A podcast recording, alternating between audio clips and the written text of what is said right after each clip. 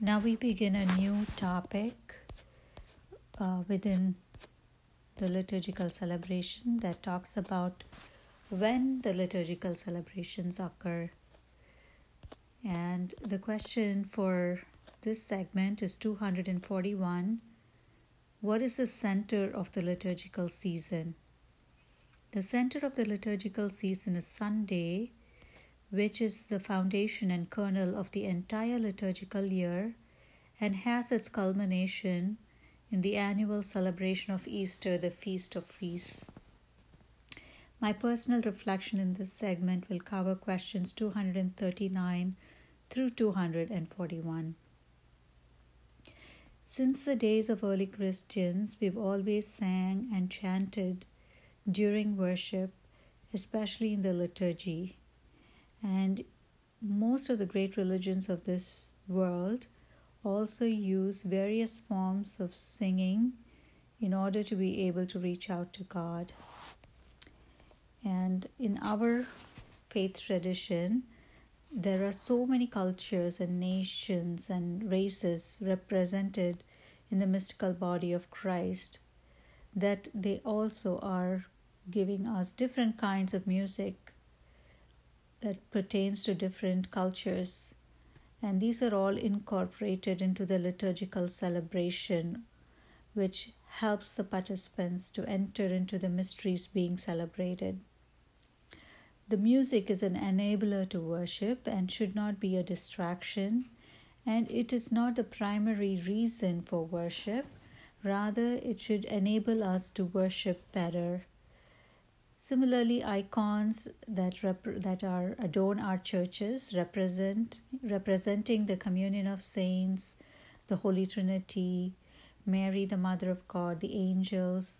They're all visual reminders and enablers for the participants to orient themselves and bring their hearts and mind and entire being to worship together authentically, remembering that we are being transported from this world to the heavenly world of worship during our liturgical celebrations.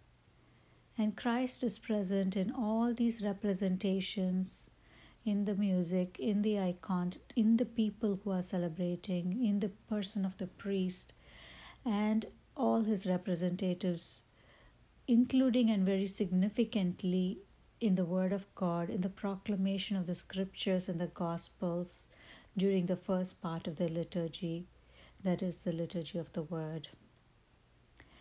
At this point, I wish to invite you to explore on your own the richness and the minute and significance, various significances, symbolisms, and all the prefigurement in the Old Testament that is fulfilled in the celebration of the liturgy I invite you to attend Mass at the next available opportunity.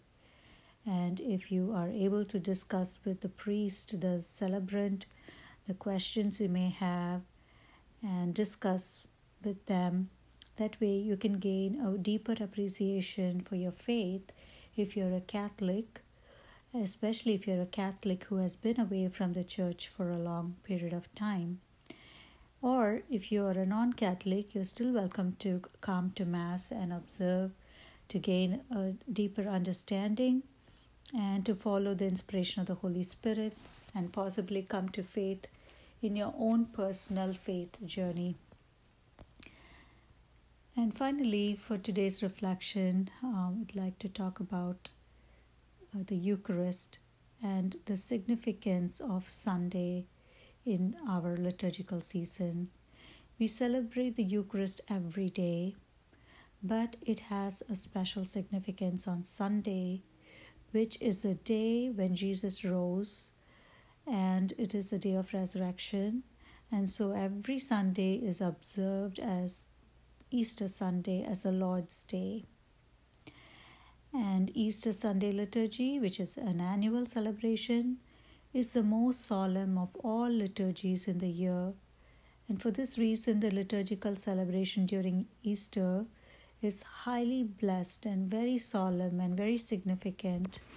And uh, Catholics are asked to attend Mass at least once a year on Easter Sunday and receive Holy Communion during Easter time. Also, Easter Sunday is the first day of the New Covenant days. And so we also celebrate it as the first day of the redeemed creation. So God created the world in six days and rested on the seventh. And after the fall of man, it is on the eighth day Jesus ushers in the new and redeemed creation, free once again to communion, commune with God, and he has gained access for us to paradise forever. Of course, the full and complete fulfillment of this freedom and this access to paradise and this communion with God will occur in its fullness for all creation at the end of time with the second coming of Christ and the ushering in of the new heaven and the new earth as he promised us at the time of his ascension into heaven. That's my reflection for today. I hope you have a blessed day, everyone, and thank you for listening.